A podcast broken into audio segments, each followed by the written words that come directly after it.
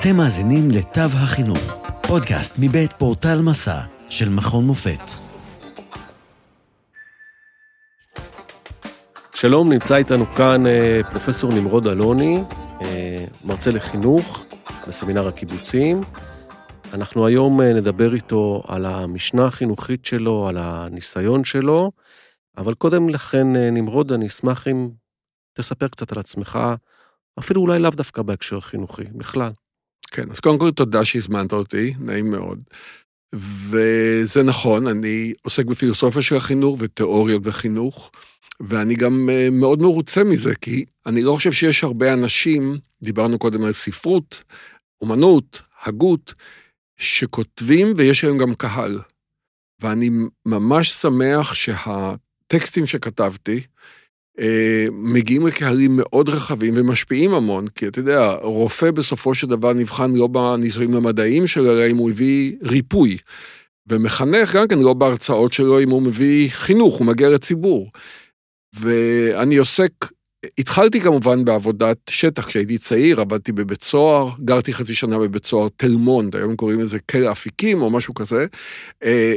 גרתי בקריית שמונה תקופה ארוכה, עבדתי עם חבורות רחוב, נוער עבריין, תיכון דנציגר, עשיתי המון המון דברים מעניינים, מוזרים, שאני חושב שלמדתי שם לא פחות מאשר באקדמיה, באקדמיה אני מתכוון למדתי באוניברסיטת קולומביה בניו יורק, אבל הקשר עם החיים, אני חושב שבחרתי מגיל צעיר, להיות איש חינוך, להיות מחנך.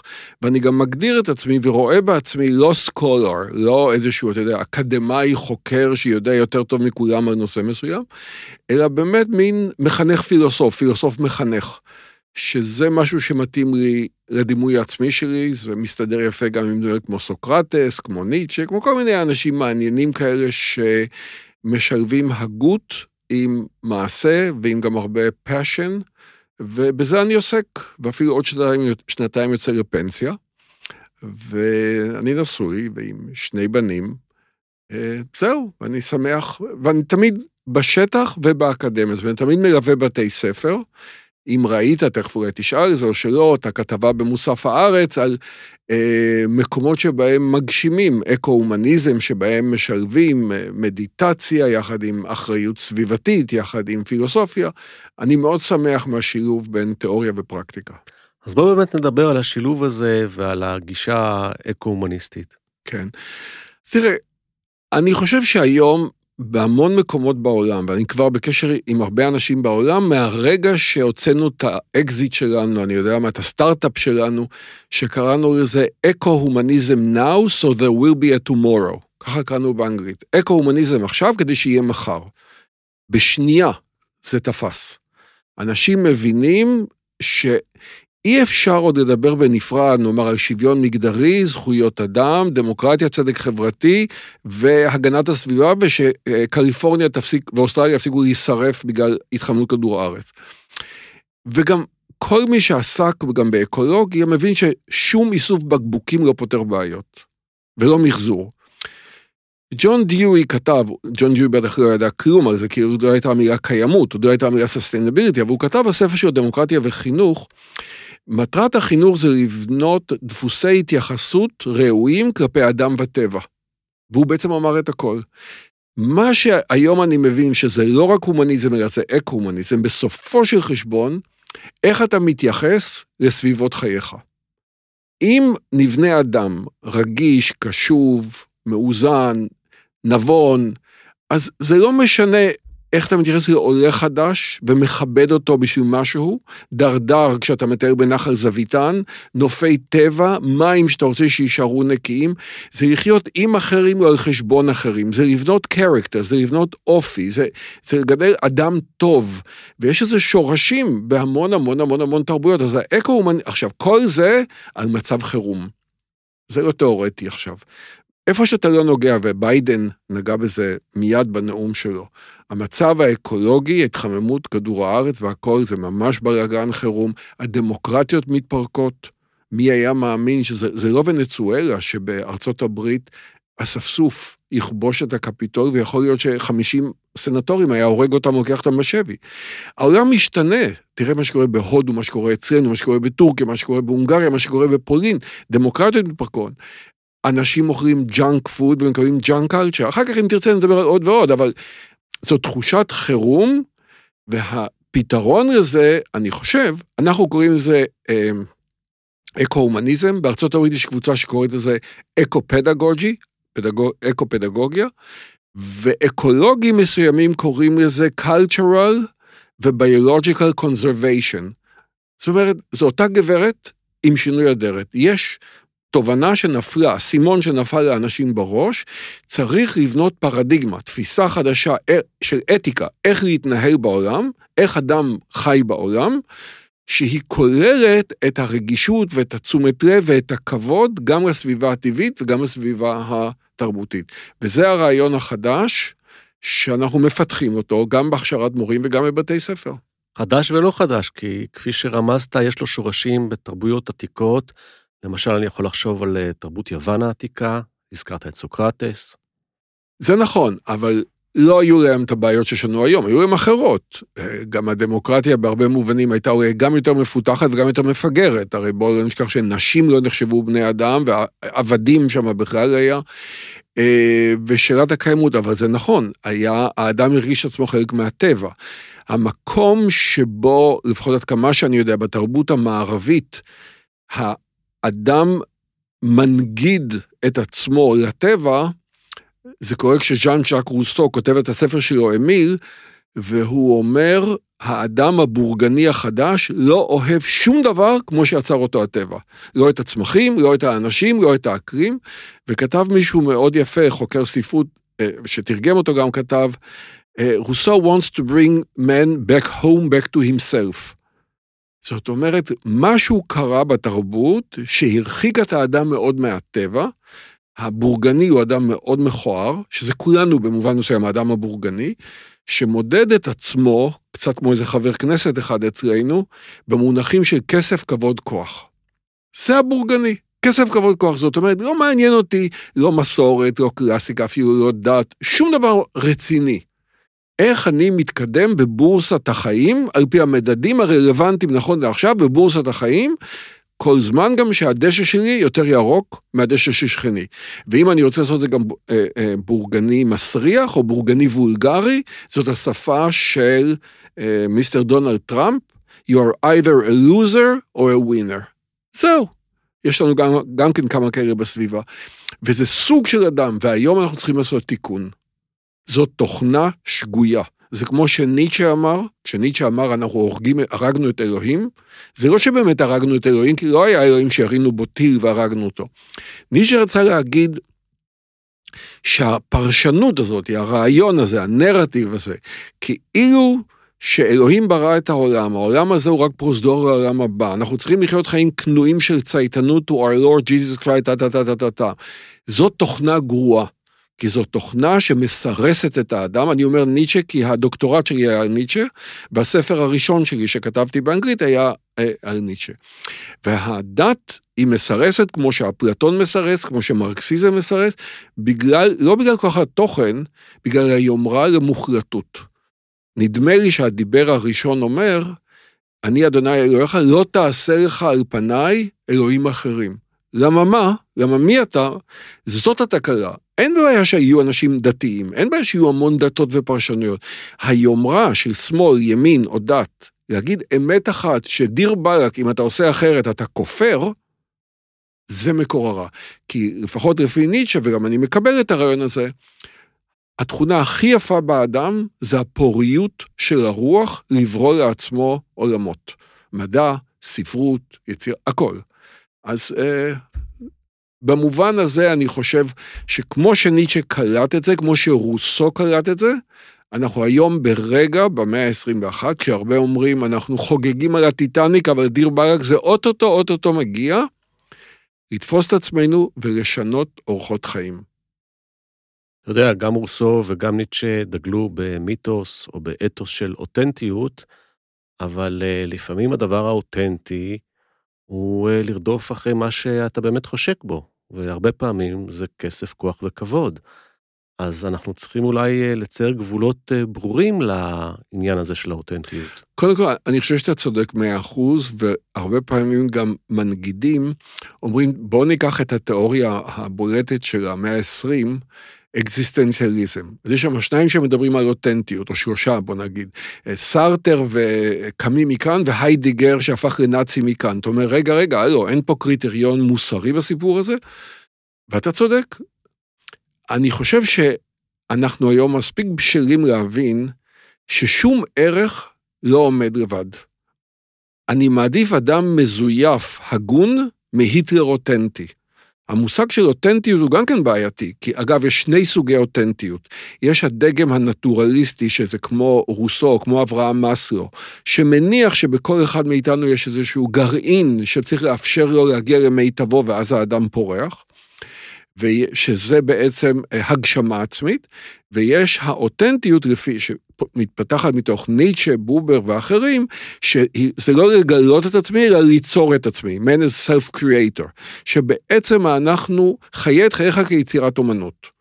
אין כמו שאין אלוהים בשמיים, בתוך נמרוד, לא יושב נמרוד אמיתי כמו בתוך בבושקה, שאם אני אעשה מדיטציה אני אפגוש אותו והכל יהיה בסדר. אין כזה דבר. בסופו של דבר, כמו שסרטר אומר, אין האדם אלא מה שהוא עושה מעצמו. כמובן שגם זאת הגזמה. אבל בכל סוגי האותנטיות האלה, גם להיות מחובר לעצמי וגם ליצור את עצמי, חסר משהו מאוד בסיסי. No man is an island, אדם הוא לא אי. אתה חייב תרבות מוסרית שקושרת אותי בהתחשבות עם האחרים. ולכן אותנטיות זה, זה יהלום בערבון מוגבל. לצד זה, צריך מוסריות שלוקחת בחשבון כל אדם אחר כ-full human being בדיוק כמוני. ואני בעד החמרה מוסרית ובעד זה, ולכן אתה יודע, כשנניח מלמדים ניטשה, אז אתה אומר, תשמעו, אני רוצה ללמד אותו על זה, אבל דיר באלק, אל תיקחו דברים אחרים, כי זה שטויות במיץ עגבניות. זה כמו שהוא אומר, למשל, באיזשהו קטע, בלכתך אל האישה, אל תשכח את השוט. עכשיו, זה לא הוא אומר, לא חשוב, אבל זה בתוך הטקסטים שלו. או הרבה שטויות במיץ עגבניות, כמו שאחרים אמרו שטויות. זה מה שיפה, אנחנו לא מקדשים אף הוגה. אני אומר, וואלה, מזווית שלי היום, כשאני רואה את הדברים, זה ממש בוהק ביופי שלו, וזה בוהק בטיפשות שלו. לכן אני אומר, אנחנו צריכים לקחת ולראות את חומרי הגלם של התרבות, לראות את המציאות של החיים פה, ואני חושב שכל הזמן צריך גם לראות, אתה יודע, מאוד בתפיסה כמו אנשים מאוד רציונליים ופרקטיים כמו ברטרנד ראסל, שאמרו בואו נראה איזה רעיונות מועילים לאנושות ואיזה רעיונות מזיקים לאנושות. מין תפיסה של אחריות לטוב המשותף, ואני מאוד מאוד בעד זה. זאת אומרת, אה, אה, עם כל הכבוד האותנטיות, זה תחום אחד, ובימים אלה בדיוק, פתאום יצרו איתי קשר מהמדינות הנורדיות, כי אני עובד, יש לי הרבה קשר עם פינלנד, בתוך מערכת החינוך של פינלנד, ומתברר שלמדינות הנורדיות, הסקנדינביות, יש מה שהם קוראים ה Bildung הנורדי. בירדונג זה המילה גרמנית כמו של culture, זה נקרא formative education, כאילו חינוך שמעצב את עצמך, אבל מה מעניין? הם חושבים שהשגשוג המדהים של כל המדינות סקנדינביה, כי הן הרי מופיעות בכל הטבלאות הבינלאומיות, בליגה הראשונה של שגשוג כלכלי, שוויון מגדרי, רווחה, עושר, הכל. קשורה בתפיסה חינוכית שבה לימודי התרבות הם לא כדי להיות מאוד ענין טעם במובן של תרבות גבוהה, כמו שבגרמניה נאמר, אלא כדי לפעול בסולידריות למען הטוב המשותף החברתי. וזה מסביר, אני חושב, זה נקרא מה שרעיון נכון, שאני רוצה לאמץ אותו.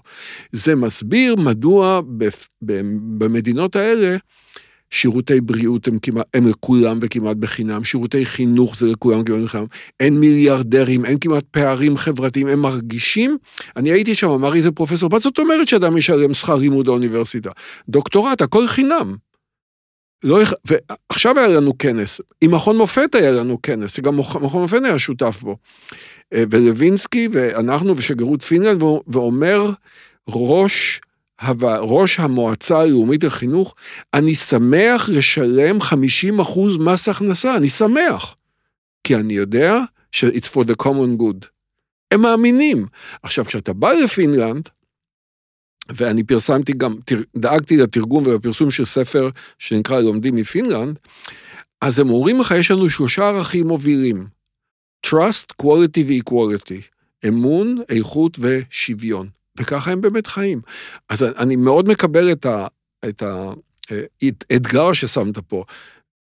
אני אוהב, אה, אבל אתה יודע, זה מביא אותי למחשבה אחרת, שכן קשורה לחיים כאומנות, ולמידתיות. והכל במידה. הזכרת קודם את יוון העתיקה, ביוון העתיקה במקדש של דלפא היו שתי כתובות. אחת זה דע את עצמך, והשנייה הכל במידה. נכון, הכל במידה. עם כל הכבוד לאותנטיות, כל עוד אתה לא דורך על מישהו אחר. ולכן אה, יש המון המון זוויות ראייה, ומערכת החינוך צריכה לגדל היום, וזה לקח של שלטונות הטרור של השמאל והימין, של המאה ה-20, זה לגדל אנשים לחשיבה מורכבת. ולזהויות מורכבות. עכשיו, בשביל זה צריך להבין שזה בכלל לא רק כושר קוגניטיבי, זה כושר אמוציונלי. כי אין הרבה אנשים, ועל זה ניטשה כתב, שיכולים לשאת סכסוך בתוך הנפש שלהם בין המון זהויות. אנשים רוצים לדעת אם זה נכון או זה נכון. הפלסטינאים צודקים או שהיהודים צודקים. מי צודק?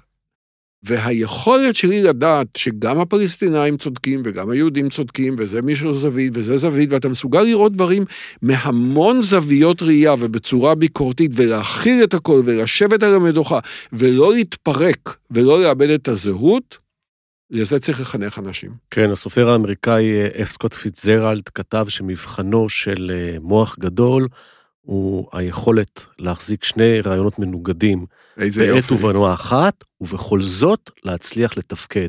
זאת אומרת שהספק, שהסכסוך הפנימי, לא יביא אותך לשיתוק, אני לא יודע מה לעשות, ההוא נכון. צודק וההוא צודק, אז אני לא נוקט עמדה. אז זה באמת מצביע על המורכבות אגב, הזאת. אגב, זה מעניין, זה, זה יפה מאוד. אגב, שנייה, באמת ניטשה אמר, אני יותר שדה קרב של תכונות מנוגדות מאשר אדם אחד, הוא כתב mm-hmm. את זה, אבל מצד שני, דוסטויבסקי כתב, אתה בטח מכיר את זה, במחברות מן המרתף.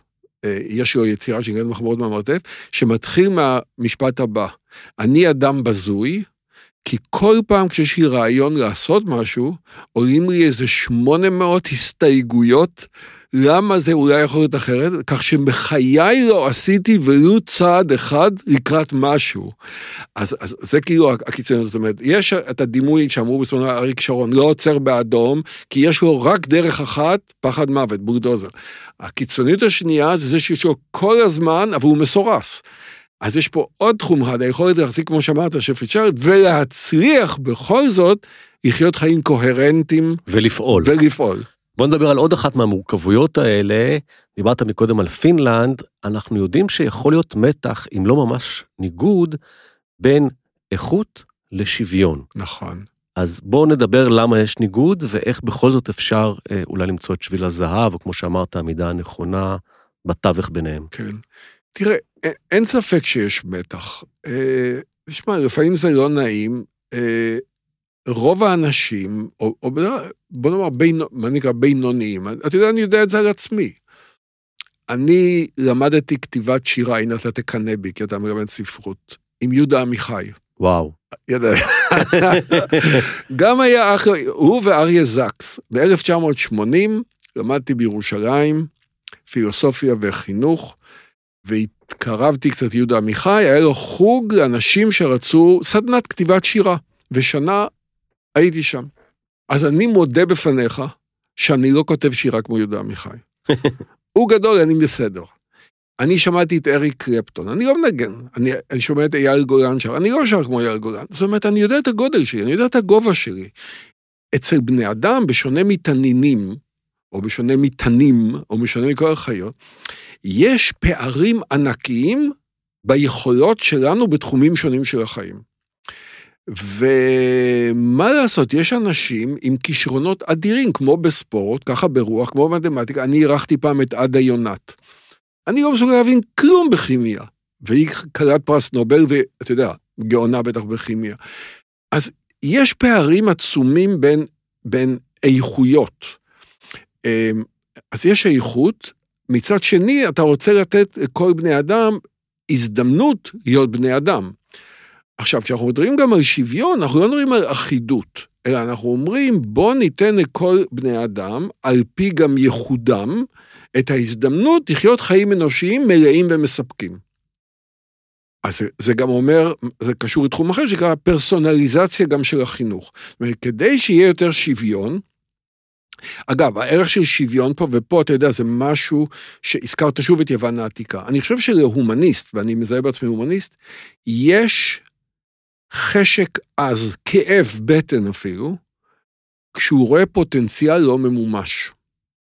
אתה פוגש ילדים, ואתה יודע שהם גדלו בעוני, או גדלו במצוקה, או בסביבה אלימה, ואתה רואה, אתה מסתכל בעיניים, חילי טרופר כתב על זה בספרים שלו על עבודה בבית ספר ברמלה, לא רמלה, ונשבר לך הלב ואתה כמה ממש להתקרב אליהם ולעזור להם לפרוח, כי זה פוטנציאל שנשבר, שנהרס, שהוכחד. אז אני חושב, אני חושב שיש לנו מחויבות, ובפינלנד הם מנסים להביא את כל הילדים עד גיל שבע, כי בשבע מתחיל גיל בית ספר, לא בשש.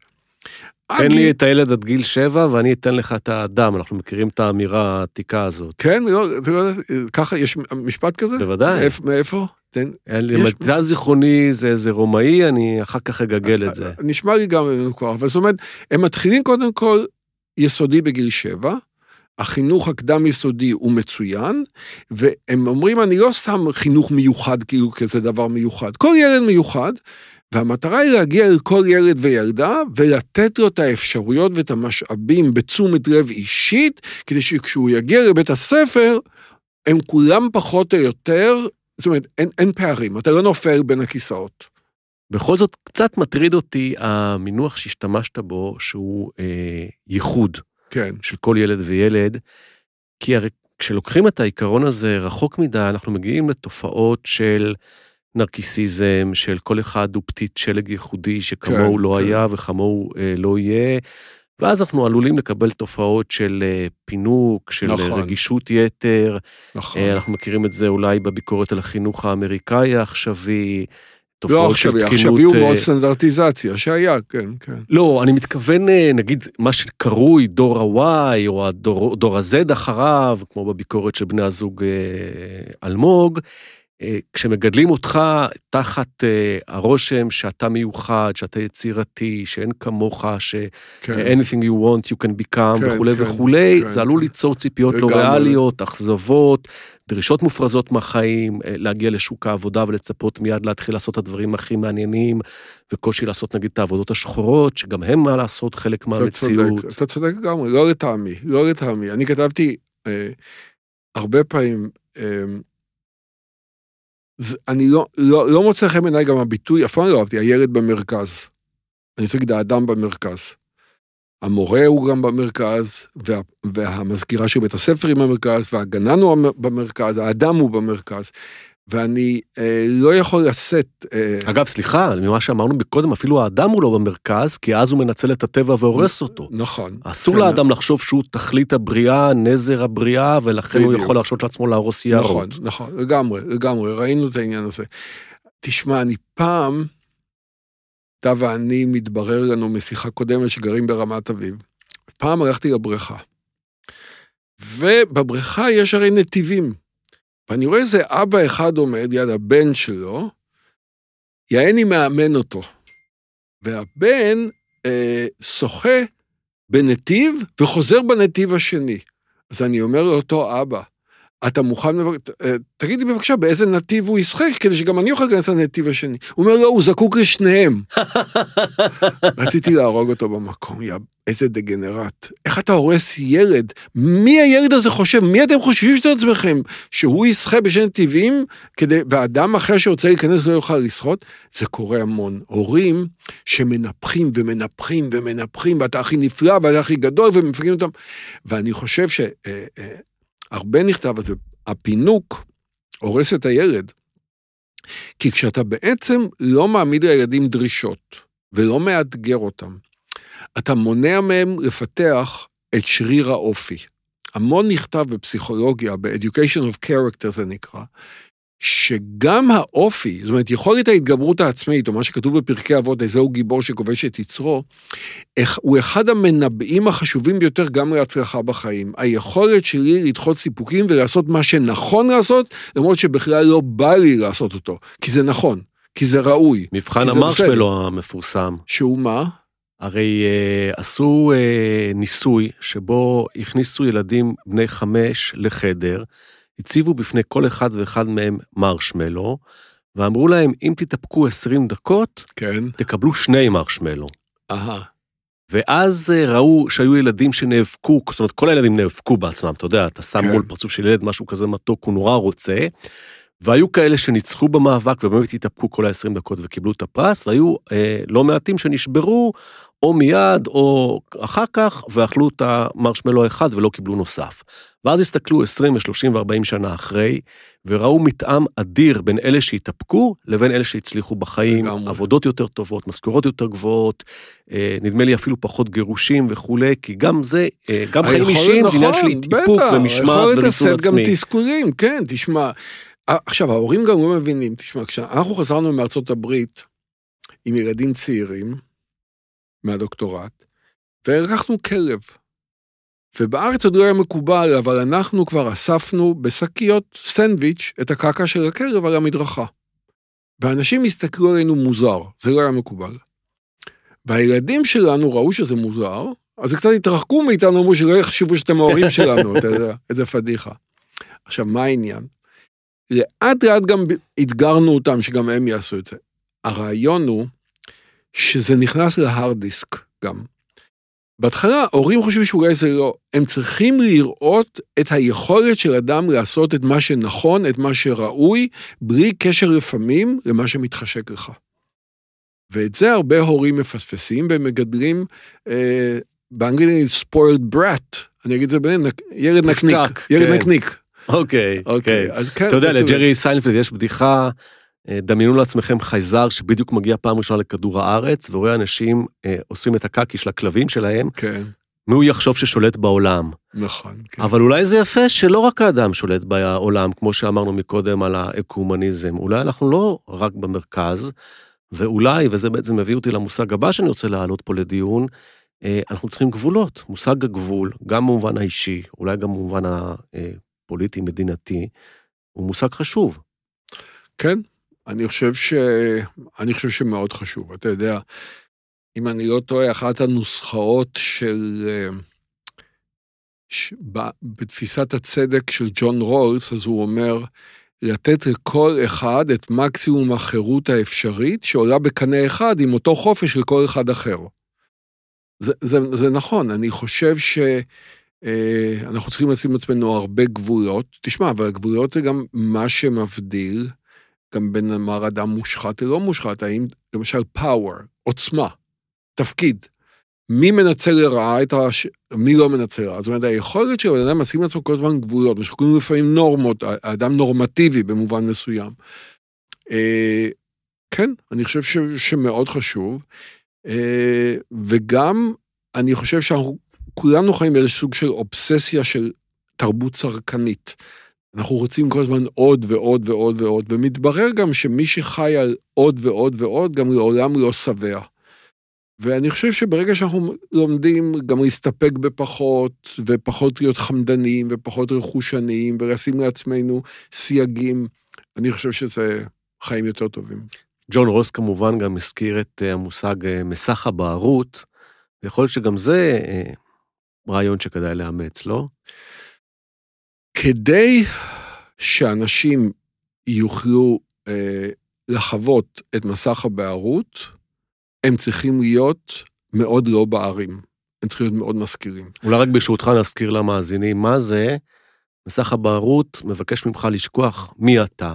אתה לא יודע אם אתה גבר או אישה, שחור או לבן, עני או עשיר, תושב המרכז או הפריפריה, ועל סמך הבורות הזאת, או מתוך נקודת המוצא של הבורות הזאת, אתה. מתבקש לקבל החלטות חברתיות, פוליטיות, כלליות. מה יהיה שיעור המיסים, האם לגבות אה, כסף על שירותי חינוך ובריאות וכן הלאה וכן הלאה. עכשיו, אם אתה עשיר, אז אתה אומר לא, שכל אחד ישלם על חינוך וכולי, אבל אם אתה לא יודע אם אתה עשיר, ואומרים לך, רגע, יש סיכוי לא רע בכלל שאתה עני, יכול להיות שתחליט אחרת. אני חושב שמעט מאוד אנשים, בוא אני אגיד מילה קשה קצת, אבל אני מקווה שמי שישמע אותנו יבין את ההקשר. רוב האנשים שרויים רוב הזמן במצב מאוד פרימיטיבי, של אגוצנטריות ואתנוצנטריות.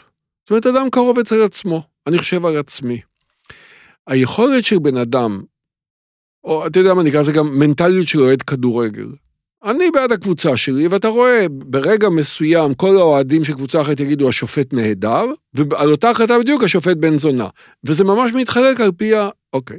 זה מה שקוראים פרימיטיבי, במובן שצמוד לסוג של חשק, אינטרס אה, או תשוקה מאוד ראשונית, בלי שעובר את הפילטרים של מסך הבערות, אוקיי?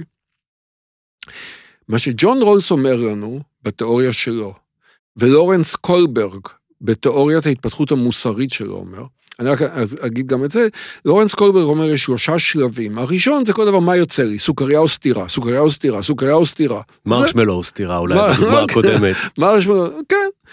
הסוג השני של בני אדם הנפוץ מכולם זה מה, מה מקובל, מה הרוב חושב, מה נראה שנכון, הקונפורמיסט. והדרגה הגבוהה ביותר זה אדם אוטונומי, שא' הוא חושב בצורה עצמאית, ב' הערך של כבוד האדם ושוויון ערך האדם הם הערכים העליונים, וג' או ד' או לא חשוב, התפיסה היא אוניברסלית. כדי להגיע לשלב הזה, מעט מאוד אנשים. היכולת של מישהו להגיד, רגע, אבל אתמול סבא וסבתא שלי היו פריטים, ועכשיו יש את מה שקוראים המסתננים שהגיעו מאפריקה. הרי אני הייתי יכול להיות שם, זה יכול להיות פה, למה אני קורא להם מסתננים ולא פריטים? למה אם הוא יהודי הוא פריט, אבל כשהוא לא יהודי הוא מסתנן?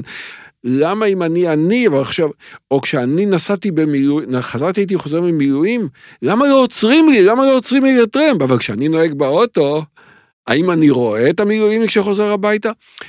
כשאני נכנס לחנייה, אני אומר לו, לבן אדם שמתרומם במחסום, ומישהו רוצה לצאת, אני אומר, תן לי להיכנס קודם, אבל כשאני יוצא מהחניה, אני אומר, תן לי לצאת קודם. זאת אומרת, רובנו ביום-יום שבויים באידיוסינקרטי שלנו. היכולת לטפס למסך הבערות ולחשוב במונחים של מחוקק, כמו שעמנואל קאנט היה רוצה, שנחשוב בצורה ממש אובייקטיבית כמחוקקים, על איך נכון שיוסדר העולם, כאילו שאלה חוקי טבע, לא עושים את זה בכלל. אפשר, אפשר, מערכת החינוך לא עוסקת בנושא היחיד שהכי חובה ללמד אותו, פילוסופיה. כן, אולי אבל צריך להסתכל על זה כמו שניטשה הציע, לאו דווקא כשלושה שלבים ליניאריים, קודם אני כזה, ואחר כך אני מעפיל יותר הלאה, ורק מעטים מעטים מצליחים להפיל לקומה הכי עליונה של האוניברסליות האובייקטיבית קולברג, הזאת. קולברג, לא אה, ניטשה. של קאנט, לא. אה, וניטשה יגיד לך כן. על קולברג, זה לא שלושה שלבים אה, אנליטיים, אלא כולנו שדה קרב שבו מתפוצצים נכון. שלושת הקווים המנוגדים האלה, והחוכמה, או התפקיד שלנו בתור אנשי חינוך, זה קצת יותר לחזק את המרכיב השני והשלישי, על חשבון המרכיב האנוכי הצר הראשון. נכון. בלי אולי להזניח אותו לגמרי, כי יש לנו, כמו שאמרת מקודם, את העניין של האותנטיות. כן. תראה, אה, ניטשה זה בכלל מעניין, כי האמן שגם אצל ניטשה יש, יש לו קטע בתוך כה אמר זרטוסטרה שנקרא על שלוש המטמורפוזות של הנפש, נורא, נורא מעניין. הוא אומר, כדי לגדול להיות ממש בן אדם שלם, מצוין, אתה צריך להיות קודם גמל, אחר כך אריה ובסוף ילד. בגמל, הוא מתכוון, אתה קודם כל צריך להיות אדם שמסוגל לשאת בעול של המורשות התרבותיות. אתה צריך לדעת להיות משכיל מאוד, נורמטיבי מאוד, רציני מאוד, very cultured, מאוד מאוד, ויודע בקלות לעשות את הכל כמו התרבות הגבוהה. והגמל יכול לשאת את זה, ככה יש לו את הכוח סבל.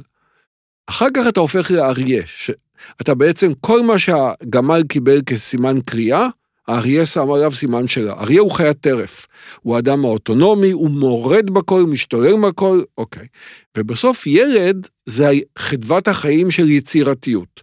עכשיו, זה לא שלב, שלב, שלב, אלא זה בו זמנית, כמו שאמרת, בתוכנו קיימים כל הדברים האלה ביחד. גם המחויבות למצוינות התרבותניקית, גם המחויבות למרד בכל מה שאחרים מקדשים אותו, וגם תמיד לאהוב את החיים. לאהוב את החיים וליצור כל הזמן. זה, זה הכל דגמים שעובדים בנו כל הזמן. אולי בהקשר של המרד שווה להזכיר אה, הוגה גרמני אחר, אני מתכוון להאנס גאורג גדמר, שדיבר על הדעה הקדומה שיש לנאורות נגד הדעה הקדומה. כלומר, אנחנו ככה גדלנו במודרניזם על הצורך אה, להטיל ספק במורשת, בדמויות סמכות. אנחנו זוכרים שקאנט במאי נאורות אה, אמר לנו, העזו לחשוב, נכון. לחשוב בעצמכם.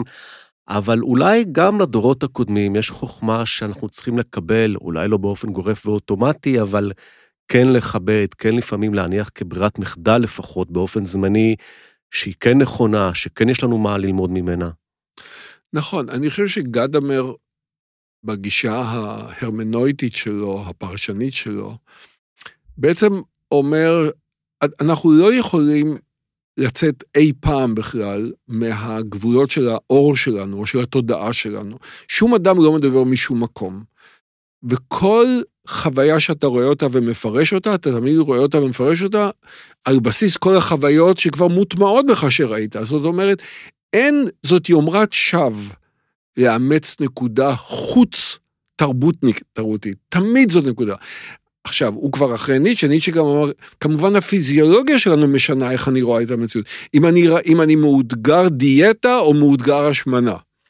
אם אני מאוהב או לא מאוהב. אתה יודע, רוק, תמיד אני נותן את הדוגמה הזאת, רוק שמישהו זר ירק עליך זה מגעיל, רוק כשאתה מתנשק עם האהוב, אהובתך, זה נחמד. זה, זה הכל בראש שלנו. זאת אומרת, זווית הראייה שלנו משנה בעצם את הכל. עכשיו, גדמר אומר, זה לא דעה קדומה בהכרח במובן הזה שהיא מחברת ביכולת שלנו, אלא היא דעה, היא, היא כאילו נקודת מבט שאי אפשר בלעדיה. אני בהכרח מגיע מתוך נרטיב.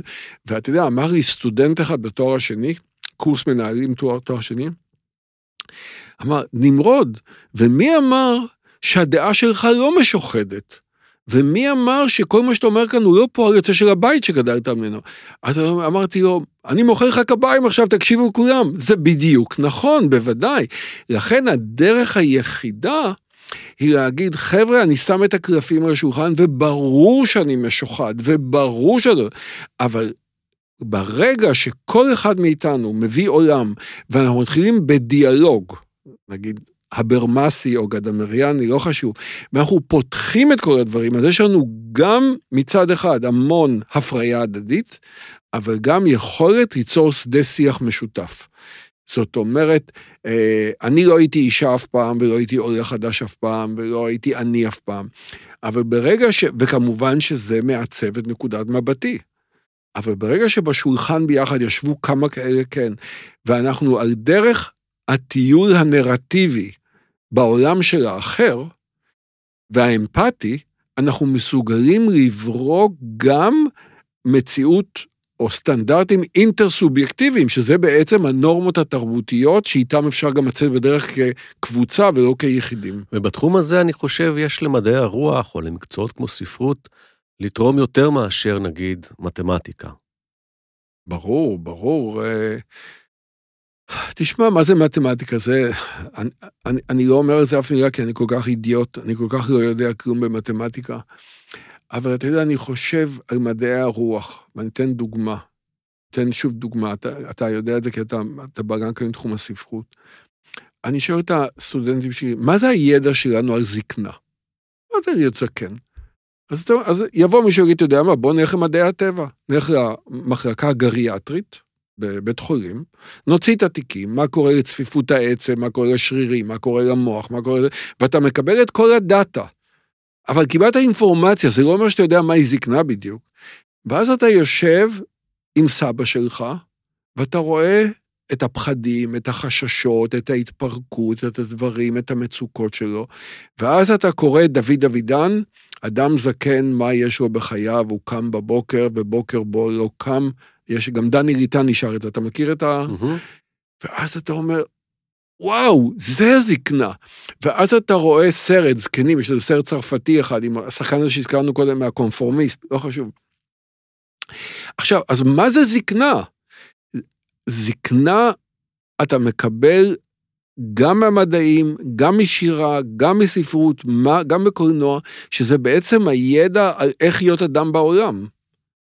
ולכן, אגב, לא הזכרנו פה הוגה אחרת מאוד חשובה שהייתה אורחת שלנו וגם ספר שלה פרסמנו, מרתה נוסבאום, שהיא משדכת בין אה, ספרות, פילוסופיה יוונית עתיקה, תיאוריות של צדק.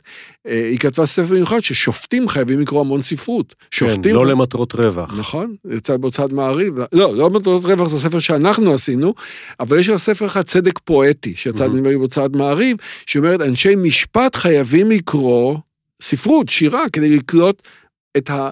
את המרקם הזה שזה נקרא בן אדם. אז אני חושב שזה כזה, אני רוצה לתת עוד דוגמה אחת, רק, שוב, רק בגלל שהיופי של זה, על דברים שאני אוהב, כמ- אה, כמוך, גם אני מפרסם לפעמים אה, מאמרים ב, בהארץ, ואתמול פרסמתי מאמר מהדברים שגורמים לי אושר אדיר.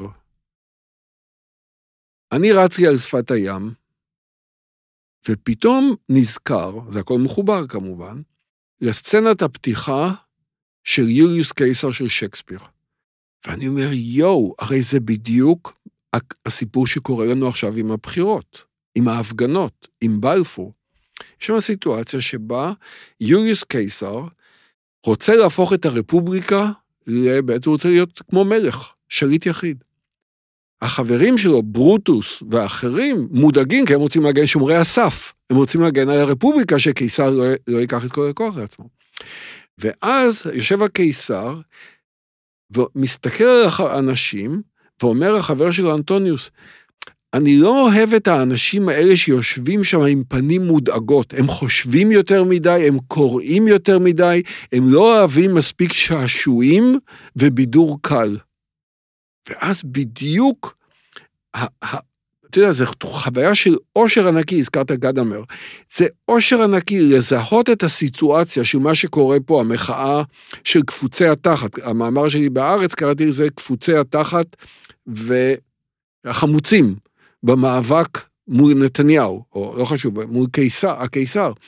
בדיוק להבין את הסוג אנשים מול סוג אנשים, שיש אנשים, מה לעשות, הם כבדים. הם לא זורמים עם כל דבר, הם לא יכולים להגיד החיים תותים. הם כל הזמן מבקשים סטנדרטים נכונים וראויים להתנהלות בעולם הזה. והם לא יכולים פשוט לזרום עם כל דבר. והחלק מהחיים שלי, שגורמים לי המון אושר, זה באמת היכולת לחיות כל הזמן בדיאלוג עם משוררים, עם סופרים, עם קלאסיקה, עם קולנוע, שבו רעיונות הולכים ומדברים אחד לשני, כמו, ש, כמו שגדמר מתאר איך כאילו התודעה שלנו הולכת ומטיירת בשדות תודעה אחרות, ופתאום, וואו, זה נוגע, יש, יש קשר, זה, זה מדבר, האסימונים נפלו. זה אושר גדול. האושר הזה של לחיות חיי רוח, וזה נוגע, אני לא יודע אם יש לנו זמן, זה נוגע גם עניין של חינוך, שכתבתי באחד המקומות האחרים, על הילדים שאומרים משעמם, שאומרים לי משעמם לי, למרות שיש להם את כל הפלאפונים וכל הצעצועים וכל הדברים. והורים חייבים לדעת שהמשעמם הוא לא פונקציה של חוסר גירויים חיצוניים, הוא פונקציה של שממה פנימית שהילדים מגלים. ולכן יש בזמן האחרון עלייה בנת... לקחת ילדים לבתי ספר אנתרופוסופיים, מונטסורים, טבע, גני יער, ו... כי מי שגדל להפיק משמעות מתוך עצמו, אף פעם לא משעמם לו בשום מקום בעולם. זה יכול להיות נמלה, זה יכול להיות כל דבר אחר. ואלה שגדלים רק על גירויים חיצוניים, אין להם את הגירויים, הם משועממים. כן. טוב, הזכרת את עניין הזמן, ואני חושב שזה כוח שלא נוכל להתמודד מולו. אז אני מאוד מודה לך על השיחה הזאת, ואולי עוד ניפגש בהמשך. בשמחה רבה. תודה רבה. לעוד מידע, היכנסו לאתר portal.macam.ac.il p-o-r-t-a-l נקודה m-a-c-a-m נקודה a-c.il עד כאן מהפעם. תודה שהאזנתם לתו החינוך, פודקאסט מבית פורטל מסע של מכון מופת. פרקים נוספים תוכלו למצוא בפורטל מסע, או באפליקציית הפודקאסט האהובה עליכם. אתם מוזמנים לשלוח לנו תגובות, רעיונות, לשתף עם אחרים ולעשות מנוי לפודקאסט תו החינוך. התוכנית הוקלטה ונערכה במרכז המידע במכון מופת. נשתמע בפרק הבא.